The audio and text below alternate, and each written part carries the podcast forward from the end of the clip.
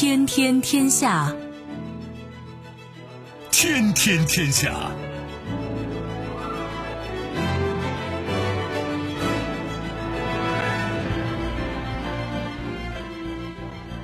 历史穿行者，新闻摆渡人。各位好，我是重阳，这里是天天天下。世界纷繁复杂，新闻随时发生。来看今天值得我们关注的几件事情。世界文化遗产首里城突发大火，琉球往事再次浮现。土叙政府军首次直接交火，凸显叙利亚局势多变。瑞典环保少女拒领奖，背后推手遭盘点。浙江小学生头戴黑科技，据说能实时监测上课走神儿，这是喜是忧呢？几件事情都颇值得玩味吧，让我们一一道来。收听我们的节目呢，你可以用传统的收音机。也可以使用手机，欢迎选择计时客户端，也可以选择蜻蜓 FM、喜马拉雅 FM 或者企鹅 FM，搜索“重阳”，可以收听我们的节目回放以及其他相关内容。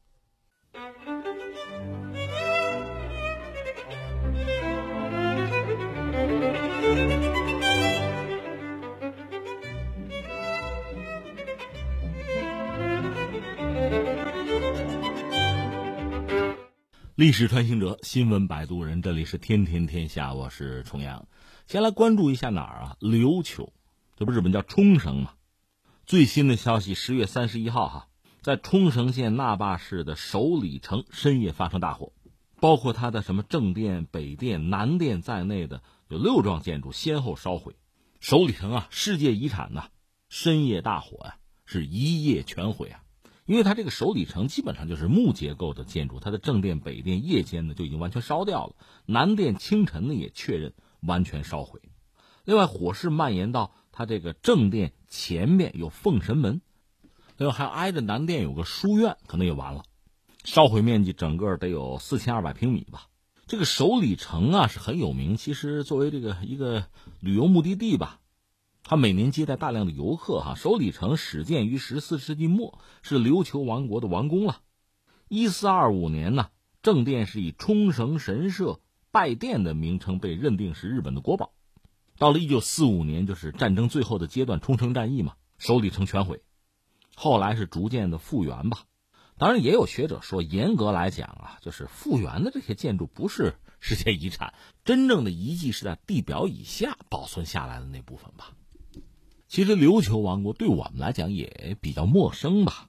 古琉球国地理位置在台湾和日本九州之间，呃，东北亚、东南亚贸易的中转站，它有这么一个特殊位置，被称作叫什么呢？万国金粮，贸易很发达。那说到这个琉球王国历史吧，咱们别往太远里说了，因为琉球居民由何而来，到现在也无从考证。反正在中国隋朝的时候，隋炀帝。就曾经派这个武将造访过琉球，当时觉得那儿那个地貌很独特，所以起名叫琉球。这个琉呢，就是琉璃瓦那个琉，王字边那个球呢，是那个球然，就七六拐弯的胡子，球然是那个球，就虫字边的那个。那在历史上呢，琉球两个字多有变化，但是读音一直是这个读音，没有变过。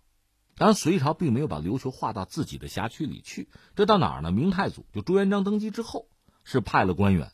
告知各方自己称帝的消息，而琉球的这个国王拿到诏书之后呢，第二年就去中国是称臣拜服啊。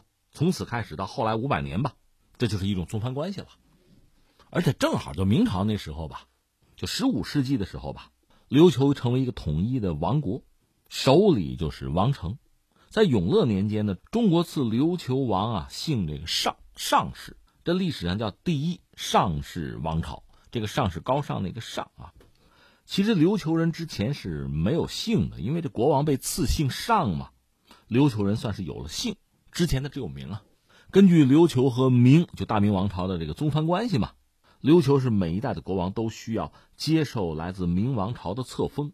琉球本身最好就黄金时期大约是在一四零零年到一五五零年之间吧，那时候商业高度发达，和中国的福建啊、台湾啊、和朝鲜和东南亚呀。和日本本土都有贸易，十五世纪到十六世纪吧，就那段时间有大量的倭寇，就海盗又袭扰琉球，导致损失非常惨重吧。海上贸易呢受到阻碍，你看，我们讲一个国家什么叫内忧啊、外患，咱们分着说哈。呃，外患，你比如说像这个倭寇，这算外患。另外还有内忧，内忧是什么呢？呃，内乱。在一四五九年，他们就发生内乱，呃，尚德王被杀，第一尚氏王朝算是结束了，叫灭亡吧。一四七零年呢，有一个出身在伊势名岛的宫中的御所侧官，他是管财务的吧，一个就是宫廷官员啊，内监金丸。也有写叫内监金元的吧，被群臣推举啊，就做国王。一四七一年，他是以世子的身份向明朝报告说：“这个父丧，那意思我得继承啊，继承你得封我呀。”一四七二年的明朝的使臣册封这位金丸，当时他改名叫上元啊，册封他为王，这开始第二上氏王朝。到他这个第二上氏王朝的第三代国王叫上真王统治时期呢，呃，就一四七八年到一五二五年，到这个时候。也是琉球的黄金时期，还是贸易，贸易发达，而且他也对外扩张，甚至在一五零零年，这位上真王还平定了八重山群岛。你想，日本那边的吧，叫远弥继赤峰之乱。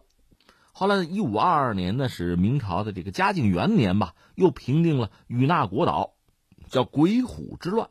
他还率军北伐，攻取那个奄美群岛，所以琉球王国呢，自己的势力啊，扩大到整个琉球列岛。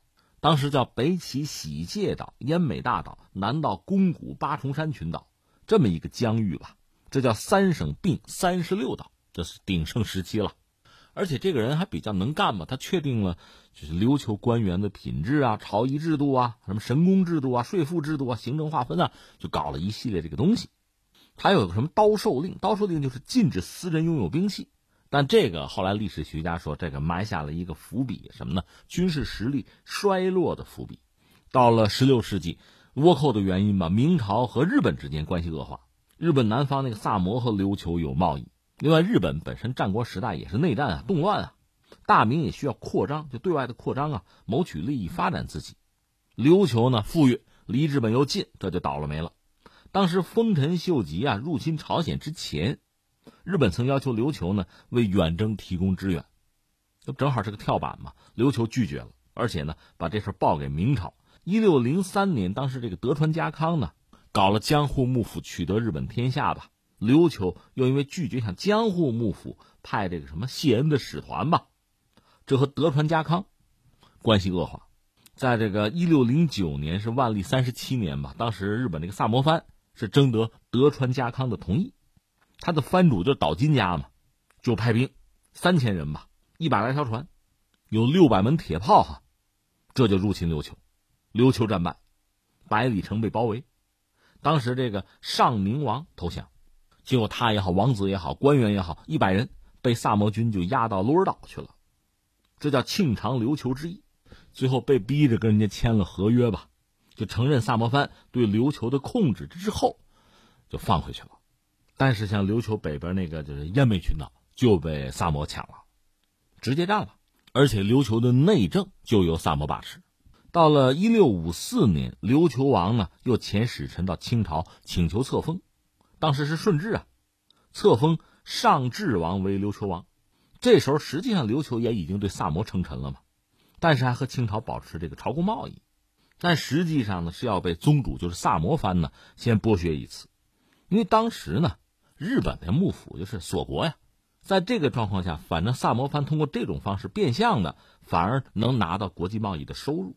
所以你看，日本这诸藩里面，他反而是比较强的，甚至将来倒幕啊、维新啊，他是主事吧，和剥削琉球其实有关系。再后来到了一八四七年吧，是最后一位琉球国王上太王他继位。到一八五三年的五月的时候，美国那个佩里准将，这不是到了琉球吗？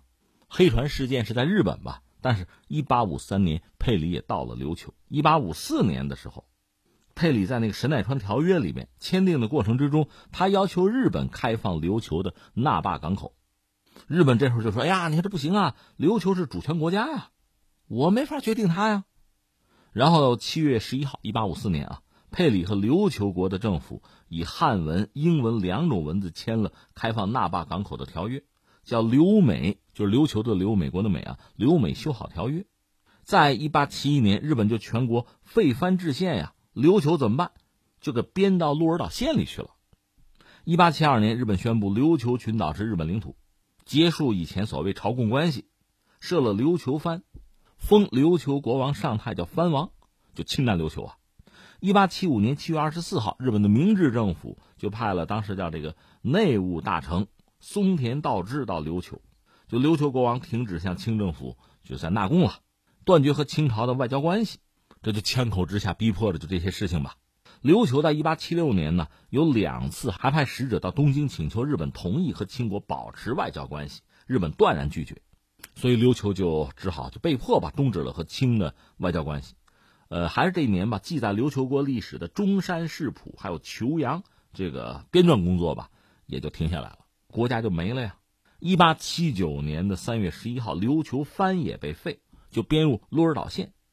日本天皇命令琉球最后一位国王上太吧，跟他的儿子叫上典，这么着搬到东京来吧。上太王是称病拒绝前往。四月四号，日本在全国范围内宣布设冲绳县，冲绳县知事叫做郭岛直滨。到五月二十七号，上太王和其他的这个王室重要成员吧，呃，坐日本的叫东海丸号船吧，离开那霸到东京，给封了个侯爵。等于说，这王室反正没遭屠戮吧，这就不幸中的万幸了。那日本吞并琉球，琉球当然是不情愿的了。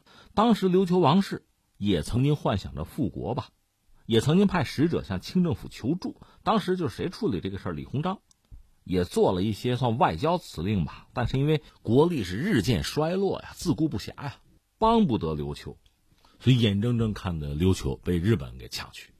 那日本把这段历史叫做琉球处分。那么在二战之中呢，琉球本身作为就太平洋战争啊，美日争夺的很重要的这个枢纽吧，再遭战火荼毒啊。一九四五年战争结束，日本接受开罗宣言和波茨坦公告，无条件投降，日本战败。战后呢，琉球群岛是交给了联合国托管。一九七二年，美国把琉球群岛又移交给日本，冲绳县叫复县。那么至于琉球，琉球一个是。本土还有一些人有这个复国运动嘛？另外，全球范围内，你看有一些学者也谈这个问题啊。因为二战的日本投降，包括之前的很多不平等条约被废，所以现在一个问题就是：琉球本身还算不算日本的？这个问题其实，在全球范围内，你看啊，还有学者在争论，在热议。至于说琉球这个国王啊，这个王室，他们后来放弃了复国的努力吧。琉球王室在日本国内利用自己的财富就开始投身于投资了，很多产业发展的还不错。据说现在也还有他们的影子吧。这个上太那个长子叫做上典，复国无望吧，后来选择放弃了王族身份，就融入日本的政界去。后来连这个传承千年的琉球语也放弃了。这个上太倒是有不少子女，可能七个儿子，十一个女儿，子嗣算兴盛，当然国家也没了。使得纷纷就是融入啊，归顺日本，都是在东京居住吧，在那谋生吧。这是我们简单说了一下琉球的历史吧。下面我们专门再看一下这个首里城，首里城的宫殿建筑吧。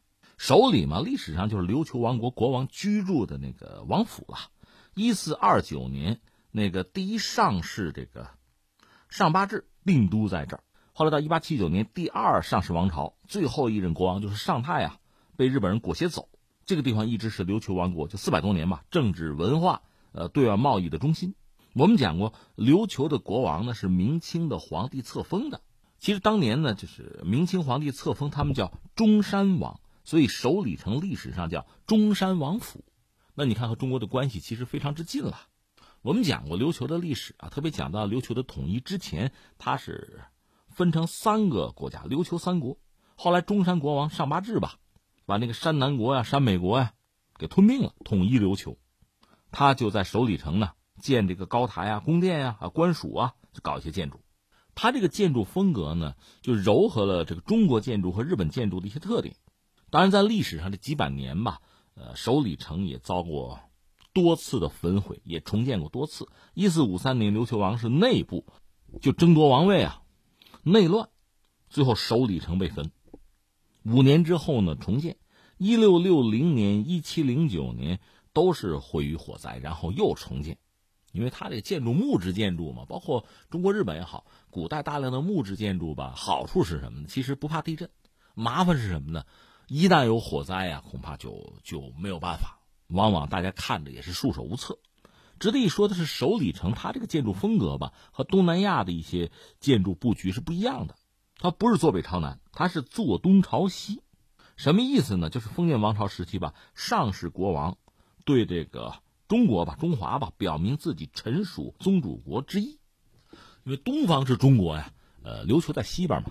明王朝就开始册封琉球王吧，册姓上啊。一四三零年，明宣宗正式赐姓琉球统治者这个上姓。从那时候算起呢，上世十八王都是接受明清的这个册封吧，一共是五百来年了。首里城是见证了明清两朝中国皇帝派遣册封使臣呢，册封琉球国王，就这段历史啊。说到这儿啊，这个首里这个城啊，首都的首里就是里面的里，首里城，它那个大门叫首里门。这个首里的首呢是守卫的守，礼是礼貌的礼。首里门上面写“首里之邦”四个字，意思就是说呢，遵守藩属国礼仪的意思。琉球国王呢？他准备着继承王位那个世子啊，一旦是这个就皇帝派来这个册封的使者吧，他是要到这个首里门下，就等于出城啊，要接中国皇帝派来的人。那册封使呢，一般带一个叫龙庭，龙庭就是呃，一个是里边放着天子的圣旨，另外呢，天子赐给这个呃诸侯王吧，就琉球国王赐给他的这个服饰啊、衣冠啊什么的，就这个。首里城里边这个正殿就有很多中国皇帝赐的匾额呀，因为明清吧，中国的皇帝对于琉球国呀，恭顺朝贡啊，呃，应该说是比较喜欢，比较肯定吧。每每派出册封使呢，册封琉球国王的时候会赐匾。明朝呢，明太祖就赐叫首里之邦，这就他赐的朱元璋啊，还有明宪宗赐的叫忠顺可嘉。你首里城里面正殿中山仕土，这是康熙二十二年，就是一六八三年呀。康熙册封上真王的时候赐的匾。另外像什么雍正啊、乾隆啊都赐过。他这个首里城前面有这个殿前广场，叫御庭，这个地方就是举行各种仪式了。最重要的活动当然就是中国的册封使册封琉球国王，这个仪式是最重大，就在这个地方。话说当年第一上世王朝呢，就是琉球王国得到了。明朝的册封，另外明朝还赐了他们叫闽闽，就是这个福建了。闽人十三姓，琉球呢是很昌盛，贸易很发达嘛，黄金盛世啊。当时他们也扩建了港口，和中国、和朝鲜、和日本、安南什么东南亚诸国吧都有贸易往来。当时为了凸显自己的国力吧，他们自己造了，就铸造啊万国金梁钟，因为那个时候国力比较昌盛吧，所以他们的这个宫殿吧。官署啊，建筑比较比较宏伟，实际上并不逊色于韩国和越南这些相对国土更加辽阔的明朝的藩属国。但是到了后来呢，就是在第二上世王朝时期吧，因为萨摩的入侵呢，琉球最终被萨摩给控制住，就进入了一个同属中日一个时期。刚才我们讲过，这个时候萨摩藩已经直接控制琉球的国政吧，琉球国王是被迫在首里城的正殿右侧搞了一个日式的宫殿。叫做南殿，主要就是萨摩藩派来的官员了，监视琉球人了。到后来，日本完全吞并了琉球，那首里城就被日军所占吧。后来在所谓昭和八年呢，就被日本政府指定叫国宝。一九四五年冲绳战役的时候，因为日本陆军在首里城挖掘战壕啊，什么地下的指挥部啊，就完全给毁掉了。而且美日交火，美军一条战列舰密西西比号用那个巨炮吧。把这城也整个给轰了，全毁了。另外，我们必须还要指出一下日本当时的所作所为。一个是他们似乎是现在看历史，很多人在研究，他们是有图谋、有计划的在毁掉属于琉球自身的那些文化的印记，包括档案什么的都给烧了。另外，在战争到最后的时候，很多琉球人也被杀。到二战后呢，琉球当地的政府是计划修复首里城的宫殿。一九五八年的时候呢，这个首里门被复原。到一九九二年正殿复原，你看这次烧毁的就是这个九二年复建的正殿。他当时重建复建的时候，参考的是一七六八年大修的时候留下来的一些记录和文献。复原工作是一九八九年开始，其实直到今年一月份才彻底的完成，前后有三十年。刚建好，这又烧了。它这个建筑样式很独特吧？它这个石器技术呢？也被认为极具历史价值，所以二零零零年的联合国教科文组织把它列作世界文化遗产，这也是琉球人文化象征啊。那最后我们还回到这个新闻本身吧，首里城被烧，一个呢，我想它的建筑吧，其实是这个重建的了，这些建筑其实也刚刚建成，烧了，烧了继续重建吧，这并非不可完成的任务吧，花一点时间掏一点钱就是了。而另一方面就是。琉球的历史，琉球和日本的关系，甚至琉球的复国运动，随着这次这个火灾，是不是又重新回到人们的视野之中呢？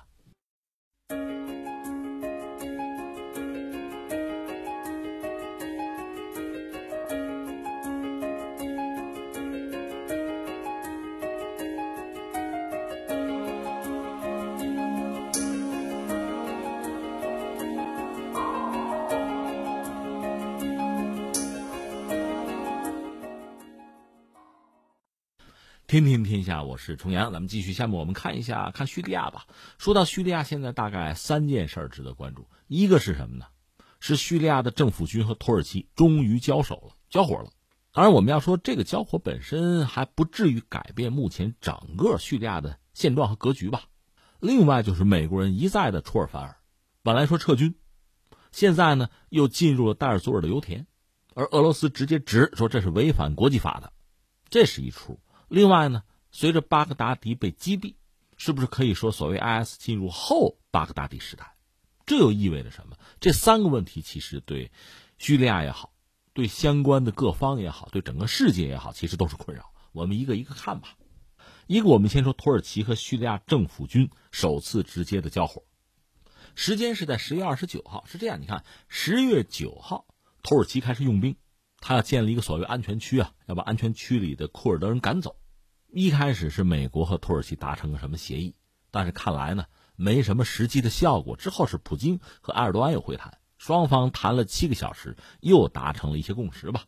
实际上，俄罗斯的宪兵，他的军事力量和叙利亚的政府军开始介入，而在叙利亚这个国家内部的库尔德人士和叙利亚政府军大约有一个土地换和平吧，实际上就是撤出，叙利亚政府军进入。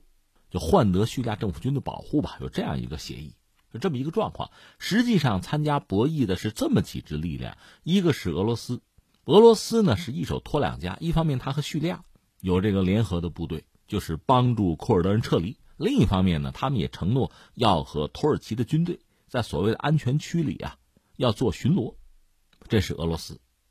另外说到土耳其啊，你不要以为只是土耳其政府军出动，它是有一支所谓叫仆从军。这个仆从军叫什么呢？叫叙利亚国民军。你听这个名字，它是叙利亚的反政府武装。在叙利亚政府看来，这是叛军呐。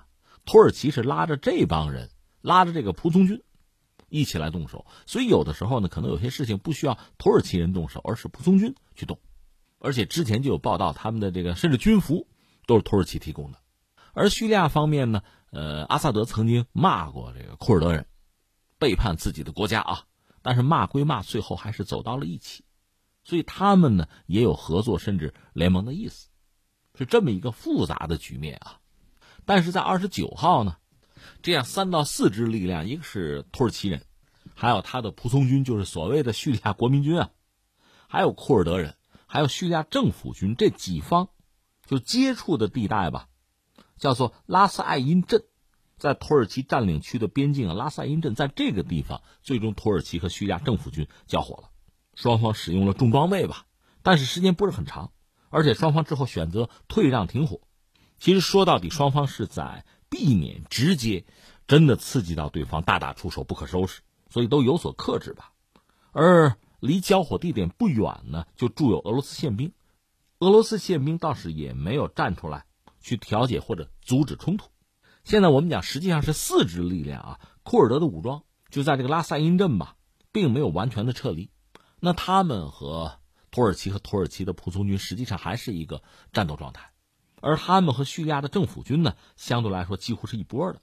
而土耳其即使不动手，他那个所谓仆从军、国民军和叙利亚政府军也是敌对关系，甚至主动出手。这是我们说的第一个事儿啊，就是说土耳其的军队和叙利亚军队有了正式的交手，但是时间不是很长，双方还保持了克制吧。然后第二，我们说什么呢？就是土耳其那个仆从军啊，叙利亚国民军啊，他是随着土耳其进攻北叙利亚之后吧，他阻断了物流，还劫掠粮仓，导致北部的难民呢出现了粮荒。有个地方叫苏鲁克，就北叙利亚的呀。土耳其这个仆从军呢，在那儿把库尔德人之前控制的谷仓给占领了，低价出售，这就导致叙利亚北部一些地方呢就出现粮食的危机。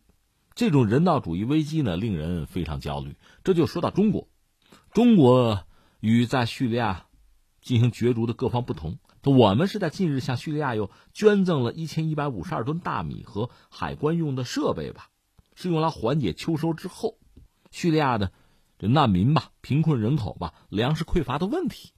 中国捐赠的物资呢，是先运到西班牙嘛，就用货船啊，从那儿呢再送到叙利亚那个。塔尔图斯港，那个应该是俄罗斯控制吧，相对比较保险吧。这个主要是缓解秋收以后叙利亚的粮食危机了。那这是一个问题，放在一边不说了。我们再看下一个问题是什么呢？就还是说美国要开采叙利亚油田那个事情吧。俄罗斯外长直接指出来说：“你们这是违反国际法呀！”本来我们讲特朗普嚷嚷说是从叙利亚要撤军，而且等于说让开了通道，土耳其人才可以长驱直入。但是呢？我们也说了啊，这可能是两种可能：一个是特朗普在下一盘大棋，或者他是本来就是想撤军，但是在国内也遭到了围攻，遭到了批判，所以他临时变招，就急救章啊，又选择了以保护油田为理由重返叙利亚那代尔佐尔的油田。我们说过，叙利亚不是一个油很多的国家，相对是个贫油国，但是有油，所以油啊、气啊对他来讲很重要，他能自给自足就非常难得了。但是战争爆发之后呢，叙利亚政府军也是丢盔弃甲吧，所以这个油田被谁呢？被那个所谓伊斯兰国给占了。后来呢，又被库尔德人拿下，所以油田现在等于在库尔德人手里。而特朗普多次就说呢，他在叙利亚的目标是确保库尔德人的油田，就是这些油田不能够被俄罗斯和叙利亚拿到手，是要确保库尔德人的油田，还要保证美国，就美国的企业在嘛，从叙利亚石油收入中要分一杯羹。这是特朗普明说的，俄罗斯的外长拉夫罗夫就表示说呢，美国开采叙利亚油田这个企图是非法的，莫斯科将在和华盛顿的接触中坚持这个立场。拉夫罗夫就强调说，说美国在叙利亚的行动违反了国际法，美国及其领导的盟国在叙利亚活动是非法的，不符合阿拉伯叙利亚共和国合法政府的立场。那么特朗普呢，前两天确实干了一件事情吧，美国军队干掉了巴格达迪。巴格达迪是自爆吧？说起来很有意思。按说这是不是意味着所谓伊斯兰国在叙利亚的这个势力啊，基本上被剿灭了？因为首领都死了嘛。但是特朗普说，我们现在要以反恐，以这个为由，重新进入叙利亚。在二十七号呢，特朗普把叙利亚的石油列作是美国国家安全的优先事项。他说，油田助长了伊斯兰国，这是一个。第二呢，油田帮助了库尔德人，因为他基本上被库尔德人夺取了。第三呢，它可以帮助我们，因为我们也应该分一杯羹，得到一些分成。当然，叙利亚政府的官方媒体啊，就指出美国在叙利亚就东部吧，通过政治和军事手段进行殖民。叙利亚当地媒体也说呢，说不敢相信这是二零一九年发生的事情啊，而国际舆论对此竟然毫无反应。那从这种语言之中，你可以体会到一种无奈和悲愤吧。把这事儿放在这儿，我们再回到美国人吧。在之前，美国人和土耳其也算是有一个协议吧。但是美国国会对特朗普的做法很不满意，所以后来呢又出台了制裁法案，这等于要监督土耳其停火。在二十九号呢，呃，众议院美国的两党压倒多数啊通过法案，如果说违背停火协议啊，就制裁土耳其啊，就要禁止对土耳其的军售。就要制裁土耳其的官员，还有国有银行这样一批金融机构，而且呢，国会还要求评估土耳其总统埃尔多安和他家人的资产，而且要公开纪念所谓亚美尼亚大屠杀，这被视作是对两国关系双重打击啊！目前这个法案是有待参议院的通过，这是美国目前对土耳其放的话，当然这更多的是一个姿态了，这是一个事情。然后我们再看刚才我说的第三件事儿嘛，因为最近关于叙利亚，我觉得三件事情可说啊。一个是叙利亚土耳其政府军交火，再一个就是美国出兵人家叙利亚的油田，当这个油田是库尔德人占据啊，而且美国对土耳其又放了两句狠话。还有一件事情值得一聊，就是巴格达迪已然身死吧？这个事儿前两天俄罗斯是怀疑的，只不过这两天好像没有再多说什么，是不是意味着就默认了？因为更多的料爆出来，看来可能性是比较大的。那个出卖巴格达迪的人可能还得到了巨额的赏金啊，可能上亿美元了。另一方面呢，特朗普在这个过程之中有一些添油加醋的话又被打脸，是美国军方不冷不热的，等于说打特朗普的脸。特朗普当时就兴高采烈描述说，这巴格达迪就死的跟狗一样啊，像个懦夫，连滚带爬，连哭带叫啊，一边哭喊一边跑。结果美国军方说啊，我们这视频没有声音，直播没有声音，没有音频啊。这放在一边，我们现在关注的是这个所谓伊斯兰国的最高头目，就所谓哈里法巴格达迪真的死掉了之后，那么所谓的伊斯兰国会怎么样？其实，在今年四月份的时候啊，因为这次他是等于说是自曝身亡了，在之前在四月份他露过一次面，是视频讲话。视频讲话里专门有这么一个环节吧，就是有亲信吧给他递上了几个文件夹，这个文件夹的封面呢印着所谓这个 S 各省的名字，包括什么西非啊、什么利比亚呀、也门呐、高加索呀、埃及的西奈半岛啊，这都成了他的所谓的领土，进了他的版图了。那次就是四月份讲话的时候呢，巴格达迪，呃，基本上就淡化嘛，不提，回避掉在叙利亚和伊拉克的正面战场的失利，但同时呢，他是高度的这个赞赏。就讲他们在全球的扩张。今年四月份、五月份那个时候吧，所谓伊斯兰国，它这个版图上增加了四个省，中非就中非共和国呀、土耳其、印度和巴基斯坦都给划成它的省了。那意思呢，他在这些省里边，所谓的省，我们加个引号，里面可能有他的人或者有他的一些动作，也许即将有吧。这样在全球范围内，他的省份有十四个了。而且你说他死，他死了，这十四个所谓的省还在，而且包括菲律宾啊，包括欧洲在内一些国家和地区吧，被警告要提防当地的所谓极端组织这个 IS 啊，或者他们的支持者是不是会有什么复仇行动？法国人也担心说小心他报复啊。另外呢，这不是有新头目继任啊？美国人说新头目我们也干掉了，但是你也知道，他这个极端组织啊，这恐怖主义的网络，它其实不是简单的，就是所谓 擒贼先擒王。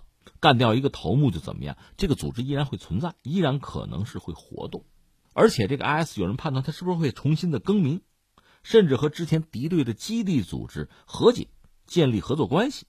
实际上有人说，你看分析啊，就巴格达迪死在哪儿了？当然他可能很意外啊，就遭到这个美国的狙击，但是。躲在这个地方，他的藏身之地是在叙利亚西北部那个伊德利卜省，那个地方恰恰是基地组织的势力范围，他是躲在基地组织势力范围之内，这个说明了什么？所以你看，现在我们关注这个伊斯兰国是不是真的是哈百足之虫，死而不僵？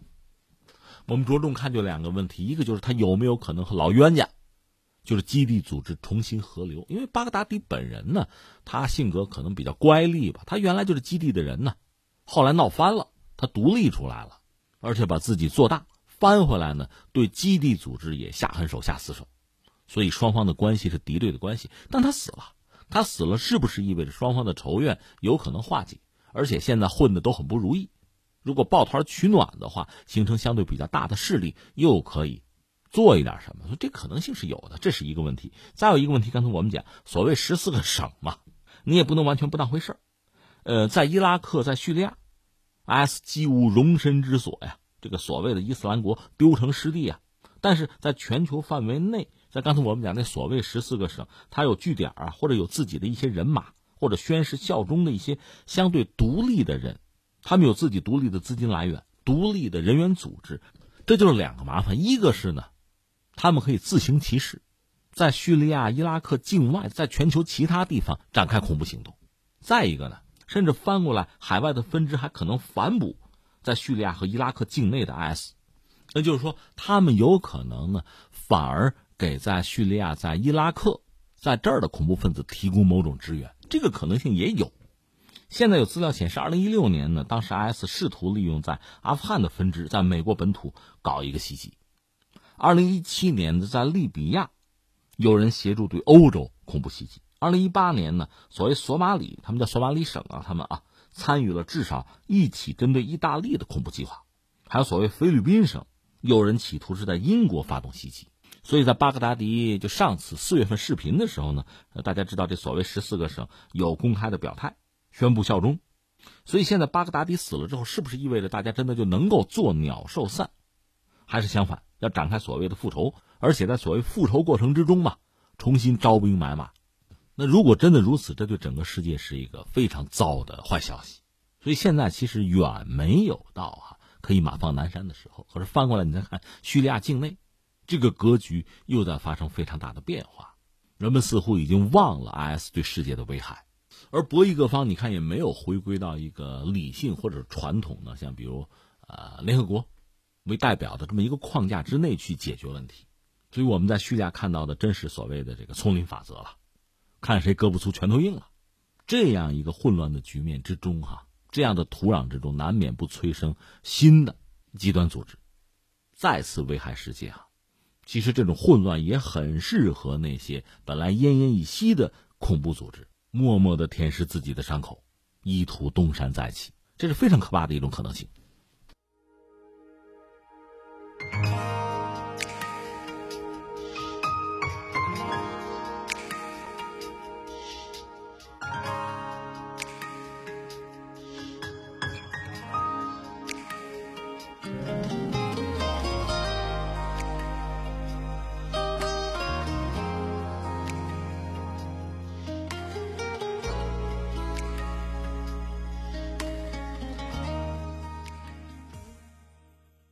天天天下，我是重阳。下面我们关注这个人啊，名字有翻译成桑伯格的，有翻译成通贝里的，就是那个瑞典环保少女啊，环保公主啊，就那位啊。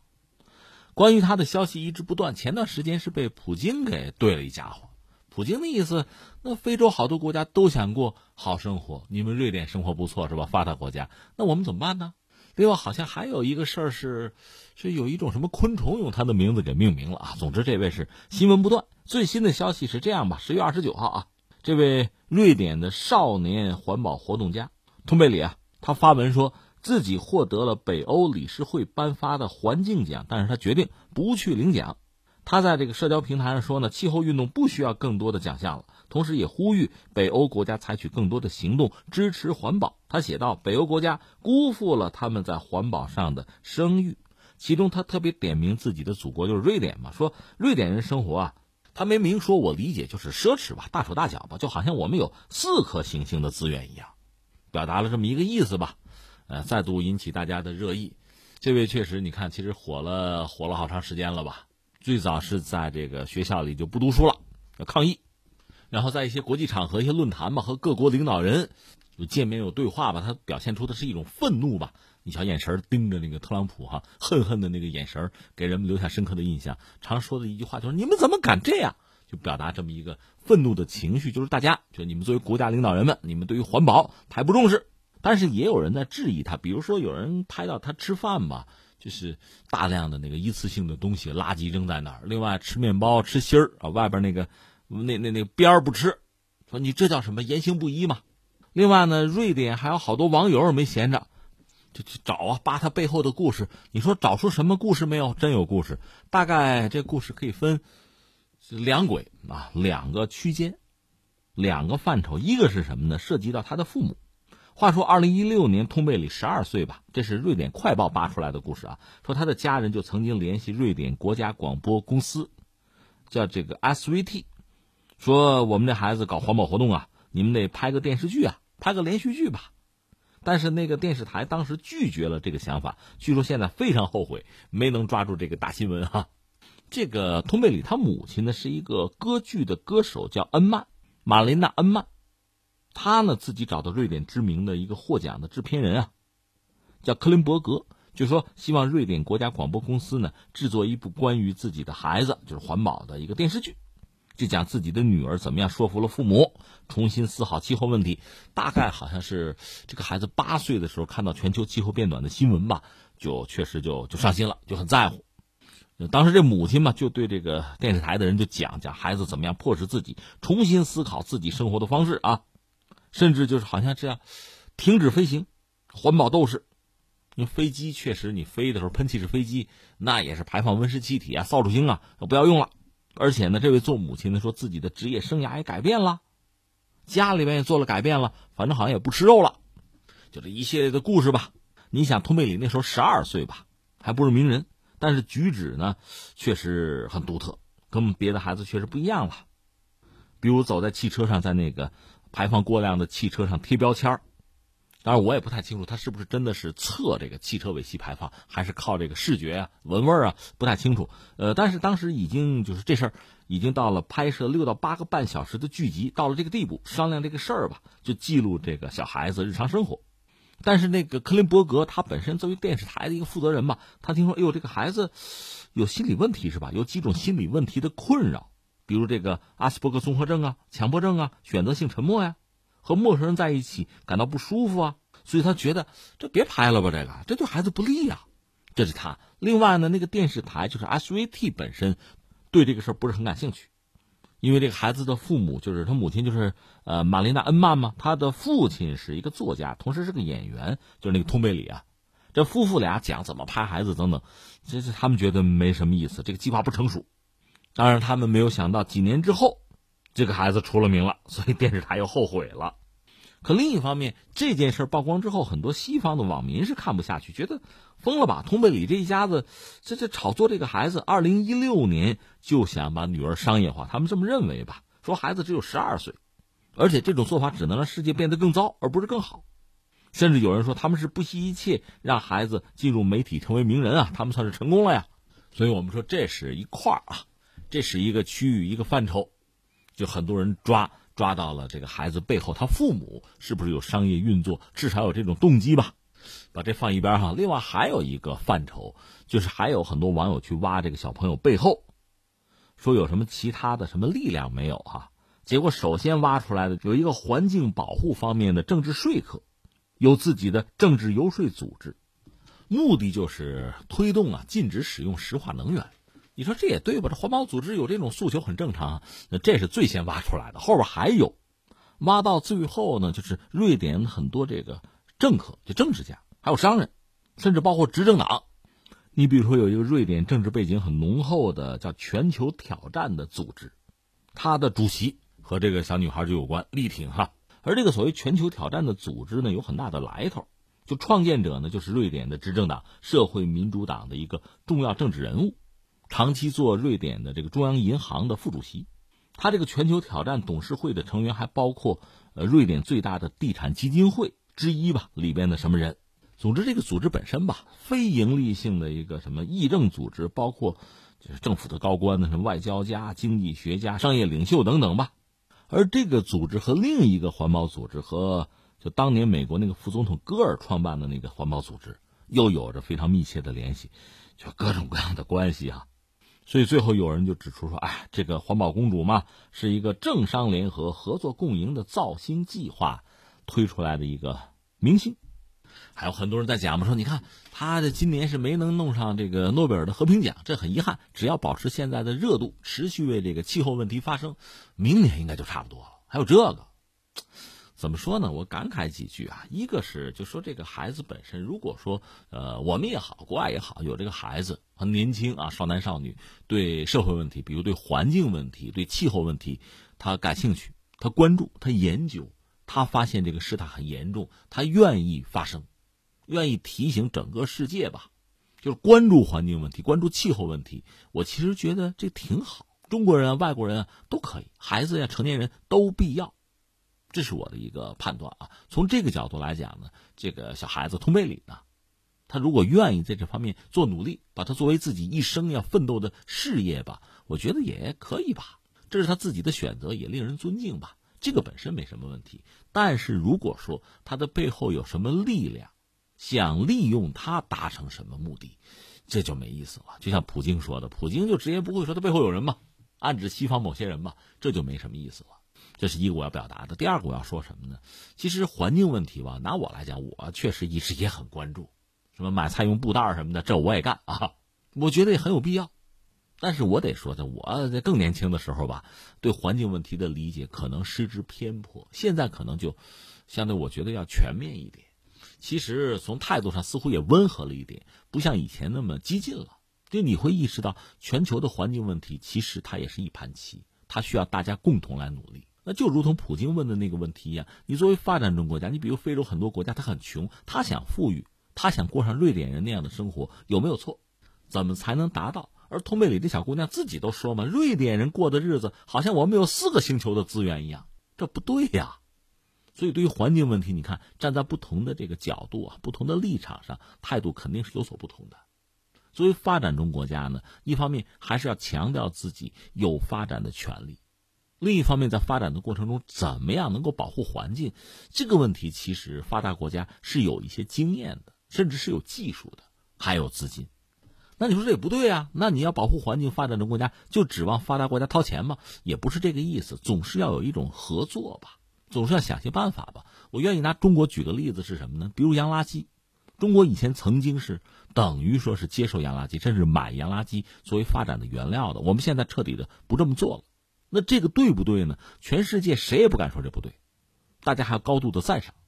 可是另一方面，作为发达国家。因为中国不再接纳这些洋垃圾，你看看丑态百出吧，有往这偷运的，有自己国内这垃圾就堆积如山，不知道怎么处理的，这问题都来了。它显示出是什么呢？有些发达国家讲环保，它只是讲他们自己的环境好而已，这不是对地球负责任呐。你只有减少你自己垃圾的生产，你别管堆到哪儿啊，你减少这个资源能源的耗费，这是最关键的。你有俩钱儿，或者愿意花俩钱儿，就把自己垃圾啊、废弃物啊、排放这些东西扔到发展中国家去了，这不叫环保啊，这叫自私嘛。说难听点，这缺德嘛。而很多发展中国家在发展过程之中缺乏能源资源，有时候又缺乏资金，不得不捏着鼻子接受这些发达国家运过来的垃圾。他们并非是有处理垃圾的能力，只是希望利用这样的机会获得一点资金。可能是一种发展的可能性，如此而已。这并不有利于这个世界、这个地球就保护好环境啊。以前的这种模式、这种循环，那不就自欺欺人吗？所以最后第三，我要说什么呢？这个小孩子吧，我还真的，他未成年嘛，我希望他愿意在环境保护的这个路上啊走下去。那意味着什么呢？好好的学习，具备一个更完善的观察问题的角度，具备更全面的知识体系。具备对整个世界负有责任的这么一种情怀吧，希望他如此，也希望他不要受到，不管是自己的家长啊，还是其他什么幕后的政治经济势力啊，不要受到他们的操控和更多的影响。希望如此啊，这样这个孩子成长就可以是相对健康的了吧。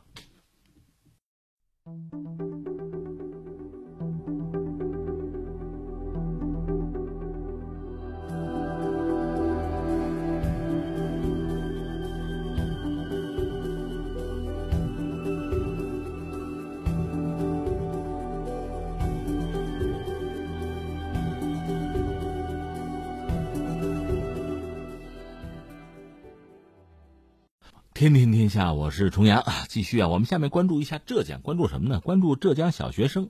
看这个消息吓我一跳，说是带了三千五百元的一个金箍，戴脑袋上啊，可以实时监测上课走神儿，可以自动报送老师家长。其实就是一个硬件吧，是一种脑机接口头环啊，说可以检测脑电波，判断学生上课写作业的时候是不是集中了注意力，而且可以给学生的这个集中注意力情况打分。这个分数可以传输到老师的电脑上，包括呢，就像这考试成绩排名一样吧，可以传递到家长群里边去。就在浙江金华一所小学里，孩子们已经在在用了，这个确实让人很惊异吧。当然有说，哎呀，这挺好啊，提升孩子的这个学习专注程度。也有人觉得这这被技术监控，这小学生还有没有自由啊？这不同的态度就出现了。查了一下，有专业人士，什么加州大学旧金山分校的什么专家就讲说呢，这种头环基本原理就是脑电图技术吧，通常是用在医生针对患者的诊断之中。脑电图技术呢，容易出现不精准的情况，可能会让人感觉到痒或者是烦躁。在脑电图没有被妥善设置的情况下，电极的通信状况不好，会影响信号的传输。而且有记者去采访，发现这个家长吧，似乎一个是态度是不置可否，也不关心这些采集的数据最终会被传到什么地方去。那这事儿怎么缘起的呢？就说这个头环吧，是来自杭州一个什么公司的某董事长吧，姓孔，说是为了回馈母校，帮助母校学生提升学习效率，培养更多优秀人才，决定向这个这个小学啊，叫做孝顺镇中心小学，捐赠五十台全球领先的脑机接口技术产品，叫富思头环。打造这个头环呢是另一家公司，那个公司的创始人兼 CEO 呢叫韩碧成，孔晓先是这家公司的天使投资人。那位韩先生据说是哈佛背景，精英创业者。那么这个应该涉及到一些商业问题，我们就不过多的描述了吧。就这么一件事情，这个事情摆在这儿，确实，我觉得还是关注一下好吧。有些家长那种不置可否、漠不关心的态度，我才觉得莫名其妙呢哈。嗯，那怎么看这个事情呢？那我觉得第一个问题，这事儿是真是假，或者说这个所谓的头环有效还是无效？就是它能不能真正的像他描述的那样？孩子们走个神或者怎么样，就脑电波有点什么变化或者异常，你就认为是走神或者怎么样，还要打分，还要传给老师和学生等等，这个有没有依据？靠不靠谱？真不真实？我觉得这是一个问题。顺便还有一个问题，戴这种头环嘛，对孩子们的成长发育有没有影响？对健康有没有影响？而且这个影响谁说了算？我觉得这是第一个问题，我们先要提出来。下一个问题是，就算这个东西有效。可以能够监控孩子们的这个什么脑电波哈，监控孩子们上课走神的状况，而且呢，对孩子们的健康啊、成长没有影响，就算是没问题啊，放心啊，能监控。那还涉及到两个问题，一个是，那就给孩子们带吗？我们真需要在上课的时候通过这种机器随时啊打分监控孩子们的这个头脑思维的状况吗？而不是传统的通过老师的讲述。我们知道上课呀，老师和学生是有互动的。对老师来讲，这是一个确实是一个越来越难的过程，就是吸引孩子们的注意力，把知识传递给孩子们，让孩子们能够学懂、学会、能够运用。这个过程本身其实很高难度，涉及到人的思维活动，涉及到这个知识领域的东西啊，这确实需要高度的技巧。所以孩子们集中注意力很重要，而老师需要通过自己的努力。你这个学校师资力量强，老师优秀嘛，你才能够吸引孩子们，才能够完成你这个教学的过程。那么通过这么一种方式，我个人从内心讲是很恐惧、很不愿意接受的。它是一种强制性的方式了，这就有点像什么？前不久我们讲的什么量子技术哈，就是让孩子们读书嘛，什么五分钟能读十万字还过目不忘，你为什么呀？你最后不是让孩子们看懂吗？不是让孩子们能理解、能接受、能使用吗？你光看了那十万字，你就是过目不忘，它有什么用呢？同样道理，你现在是监控孩子们的这个思维哈，就算能监控，就算准，孩子们在整个上课的过程中，眼都不敢眨一下，咬着牙听下来，那不是思维活跃的过程吧？那不是一个真正的就是接受知识的过程吧？所谓孩子不走神儿，就意味着孩子能够认真的听讲，而且学以致用吗？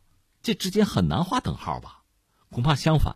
而我担心的是适得其反，孩子们在这种冷冰冰的设备、机器的监控之下，他的这个思维会不会被抑制住啊？他大气儿不敢出一下啊？这是课堂吗？而且这种监控一旦成为习惯，在课堂上可以做，课堂下也可以做呀，老师们可以做，家长也可以做呀。那孩子如果无时无刻不在这么一个状态下生活的话，甚至思考的话，那他的人生会是什么样的？你不觉得这很恐惧吗？而今天这个时代，哈，国与国的竞争，现在讲究是创新的竞争，而且你想，人和机器的竞争，人工智能，在很多领域早已经超越了人类吧？那人类在创造力上，在想象力上。甚至我们就说，在走神在胡思乱想，在开脑洞，在这个领域的能力，才是机器超不过的，赶不上的，是无法模仿的。你真把这些东西放弃了好吗？然后还有下一个问题，就算这个东西能监控孩子们，不会产生太多的副作用啊，这是说是就是的吗？我们要不要考虑一下未成年人的保护法呀？这是一个公司、一个学校拍个板就定的事儿吗？难道不需要有一些职能部门、一些机构，先做一些检验、检测，先有一些判断再使用？难道不应该有这么一个程序吗？不应该有这么一个过程吗？而且这些数据最后都到哪里去了？有没有隐私一说呀？你看这些问题好像没有人想哎，所以我个人对这个做法本身是确实是质疑的。我也认为相关部门应该关注一下。